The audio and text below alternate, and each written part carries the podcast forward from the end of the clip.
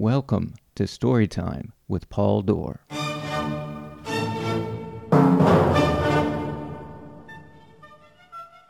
This season of the podcast includes excerpts via live shows and in studio recordings from my new book, I'm Leaving It, and Other Stories. Some of the stories are true, and some are not. I'll let you figure it out. But they all hopefully have my trademark charm, wit, and profound wisdom.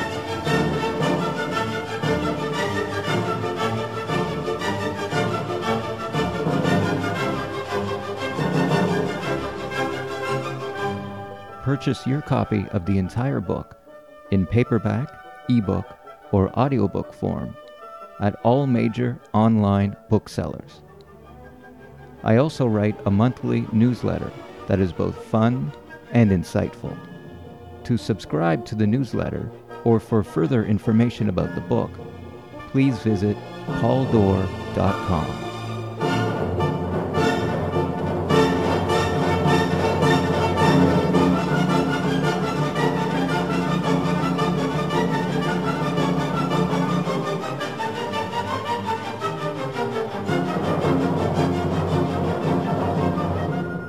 Today's story I'm leaving it.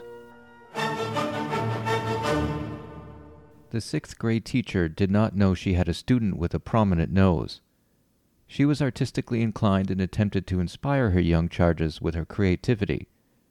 We were instructed to sit profile on a chair before an overhead projector. Remember those? As another student traced our head onto a piece of white paper taped to the wall. When it was my turn, I sat down, and the light flashed on, causing an extreme silence, the only sound the hum of the overhead projector. You could hear the proverbial pin drop, and a feeling of shock and awe came over the surrounding students, for they had never truly been exposed to the surprisingly raw power of a very prominent nose. Of course, in those days, it was not referred to as prominent. Big, yes, massive, maybe a Pinocchio esque feature protruding from the center of my face, this comparison somewhat fitting in a silver lining kind of way, as I wasn't even a good liar. Although I didn't know it at the time, this was a defining moment in my life, the first time I was made aware of my big nose. As a child, you don't know that your ears are too small or your eyes are too big until someone else points it out. Those early years are perhaps the most contented you are with your looks because your physical attributes are in perfect proportion to the person in progress. I simply didn't know I had a big nose. Apparently, to find that out, all I needed was an art activity, an overhead projector, in a classroom of sixth graders. We colored and drew on our profiled heads, the idea to make a design that fostered self expression, to explore who you were as a sixth grader. I colored mine completely black. My grandiose claim, as I quickly realized everything would be eclipsed by the nose, we gathered around the bulletin board as the teacher hung the profiles, and students played a guessing game to distinguish who was who. Instantly, a girl pointed at mine and said, That's Paul. I already knew the answer, but I asked anyways. How did you know? She scoffed at my question and answered like it was stupid. The nose. This was going to be a steep learning curve. I have become proud of my very prominent nose. For a long time, my nose was a source of contention between it and the rest of my face, a repressed insecurity, hidden away except for the fact that it was on display every day, literally, front and center. Some feedback I received was that my nose looked okay from the front, but once I turned in profile, it was just too much. This feedback came from a kid named Jesse, around the time of the overhead projector drawing, who took me around during recess asking everyone who they liked better, him or me. Since he threatened most of the kids to say they liked him better, he won the competition by a landslide. But for the next few years, I took Jesse's suggestions to heart. The nose constantly leaks, especially in cold environments, the largeness leaving ample room for liquids and hardened asteroid type mucus, and with constant worries that one of those asteroids were visible around the rim. I rarely blow my nose in public as it makes a horrible honking noise. I don't want to scare small children. It's not the kind of pleasant and amusing honking you might find used as sound effects in a cartoon. More like out of tune bagpipes being played by an elephant and filtered through a sped up foghorn. And hair. As I grew older, there was a constant battle to keep ever encroaching nose hair at bay. Gross. I can see my nose without a mirror, the outline filling about 15 to 20 percent of my lower peripheral vision. When I worked with young kids who looked up to me, literally, they confirmed my fears when they remarked, You have a big nose. I laughed it off. One kid wanted to make sure I heard her. No, seriously, I could get lost in there. Around that time of the picture and profile was also when I started to figure skate. This did not do well for my already poor social status at school because, well, I did not know at the time, was not old enough to understand, that I lived in a society that was desperately holding on to notions of masculinity and femininity that taught boys to become men, that feelings and sensitivity were negative consequences of participating in a sport where I wore costumes and expressed myself physically through my body. A society where when I taught kids skating, we still found it necessary to reward little boys with truck stickers and little girls with ballerina stickers. These kids projected their confusion when they pointed at me and said, Earrings are for girls, or Why are you wearing a pink shirt? Only girls wear pink. It wasn't until a few years ago when a teacher of mine sat me down and said that being sensitive and vulnerable were signs of strength, not weakness. To me, that guy was one of the manliest men I know. I was mostly a single skater, but did pair skating for a few years. For those unfamiliar, pair skating is where a male and female skater perform lifts, jumps, and spins together. And here is where figure skating, an object's moment of angular inertia, the object in this case being an elbow of a young girl, and the size of my nose came together in a perfect storm. When a figure skater is rotating in the air, they are going at speeds of upwards of 80 kilometers an hour. So when her elbow hit me, my nose snapped on impact. We were practicing a double split twist, where the man, in this case me, throws the woman, in this case her, into the air. She spins around twice, and he catches her, placing her on the ice. On the way down, I heard a pop, and my nose immediately started bleeding, as though someone had turned on a faucet. Pair skating is very dangerous, and we were taught to protect each other. If a lift was going down, our instinct was to get the person in the air back to the ice as quickly as possible. I must have gone into immediate shock because I remember putting her down, but don't remember any pain, just all that blood. I remember standing there on the ice stunned, a parent of another skater leapt over the boards. I was rushed off the ice and to the hospital. I sat in the emergency room with my parents for five hours. A broken nose looked bad, but it was not life threatening. I sat quietly, trying to stop the bleeding while holding an ice pack to my face. I finally got in to see a doctor who came in with a chart, looked at me, and said, Let's see, your nose was straight at one point, right? I was not in the mood for jokes, Come back tomorrow and we'll get that straightened out. A real comedian, this guy. My nose used to be straight, but now the bridge pointed to the side. The next day, I returned to the hospital. I really hope they don't fix broken noses in this archaic way anymore.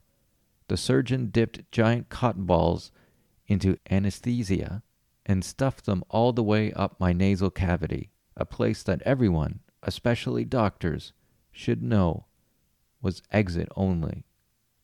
I lay down, and they brought in two orderlies. The orderlies stood on either side of me, and each grabbed an arm at my shoulder. The doctor appeared over top of my face and put his fingers on my nose. And you know how they used to fix a broken nose? They broke it back into place. Slowly.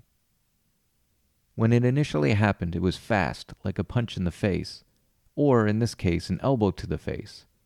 The doctor proceeded to physically move my nose, and I started screaming. Whatever kind of painkiller they were using, it wasn't working. The orderlies were big men, and I was a teenager, but they were still having a lot of trouble holding me down. The doctor would move my nose over a bit, stop, look at it. Pressed it over a little further, stopped again, looked at it. This seemed to go on for an eternity. Finally, he stepped back and said, Looks good to me. They put a cast on my face that covered my nose, forehead, and cheeks and sent me home. I'd have to keep the cast on for three days. Three days of going to school wearing the equivalent of a neon sign on my face that read, Look at the size of this nose. How was I going to explain this when I went to school? It wasn't something I could hide. There was a giant cast on my face. And it didn't happen in a cool way. A hat was the answer, a disguise that could shield me from ridicule. I never blamed the split twist lift. I blamed the nose. Back when I went to a Catholic school, we had to take our hats off in class. Now I was in a public school, and this rule didn't apply, thankfully, except in geography class. The teacher didn't have a cross hanging on the wall, but she insisted we took our hats off. I went early to the classroom and asked if I could have permission to keep my hat on, for obvious reasons. She graciously agreed, and I took my seat in the back row, out of sight. At the beginning of class, she made an announcement. Usually, I ask students to remove their hats, but I'm making an exception today with Paul. It's like I was back in front of that overhead projector. I started thinking about famous noses, people who leveraged their most distinctive facial feature and who didn't seem to be compromised by it. In fact, were known by it. The most famous of all, Cyrano de Bergerac, apparently fought 1,000 duels over nasal insults.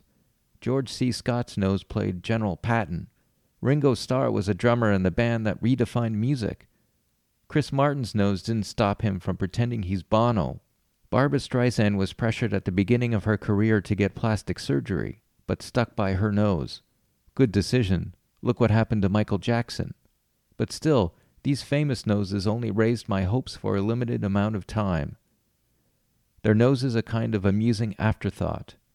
In an interview with a late night talk show director, it was revealed that Chad Kroeger's entourage instructed the crew to avoid filming the singer in profile due to his nose. This type of shame can only be matched by anyone caught in the audience at a Nickelback show. Ricky Gervais, unlike Kroeger, had David Bowie sing a song about his pug nose. He embraced his imperfection. Still, there were no superheroes with a preternatural sense of smell, no crime fighters named Hound Dog that solved cases by smelling out their adversaries. After my formative years, I tended to look at people straight on which had the curious side effect of them thinking I was very interested in what they said. Most of the time, I wasn't. And then something else started happening. Although my nose remained large, the rest of my features seemed to fill out, and I didn't really notice it as much. I realized that no one really cared. It was I who attached such significance to the unusual size of my snout. It wasn't other people that needed to get over my nose, it was me who needed to live with it. Besides, it wasn't a piece of clothing or something detachable, although that would have been nice sometimes. It was a part of me. One of the positive aspects of growing old is choosing my reactions, understanding that much of the baggage I brought to a situation was packed by me. Only through false blaming of how others perceived me, and my own revelation surrounding the ability to realign my own internal perspective, did I finally come around to accept much more than just my nose. I stuck my nose into the minds of others, placed unfounded judgments in every word they spoke, believed everyone wanted only appropriately sized noses, with nostrils that did not resemble black holes from outer space. My nose has become my most distinguishable feature. To paraphrase the sex columnist Dan Savage, every relationship fails until one doesn't. You learn something from each one. An ex of mine had a real thing for big noses. We even went to a show with her favorite comedian, Demetri Martin. She loved my nose and couldn't get enough of me digging it into the base of her neck. She christened it prominent, and I thought, what a perfect way to describe it. So, like the boogers in my nose, but unlike that relationship, it stuck. However, if there is one thing I've learned, it's that if I ever break my nose again, no matter how bad it looks, I'm leaving it.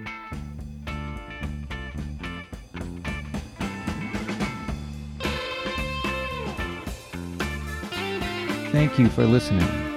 Again, if you'd like to purchase a copy of I'm Leaving It or any of my other books, They are available at most online booksellers.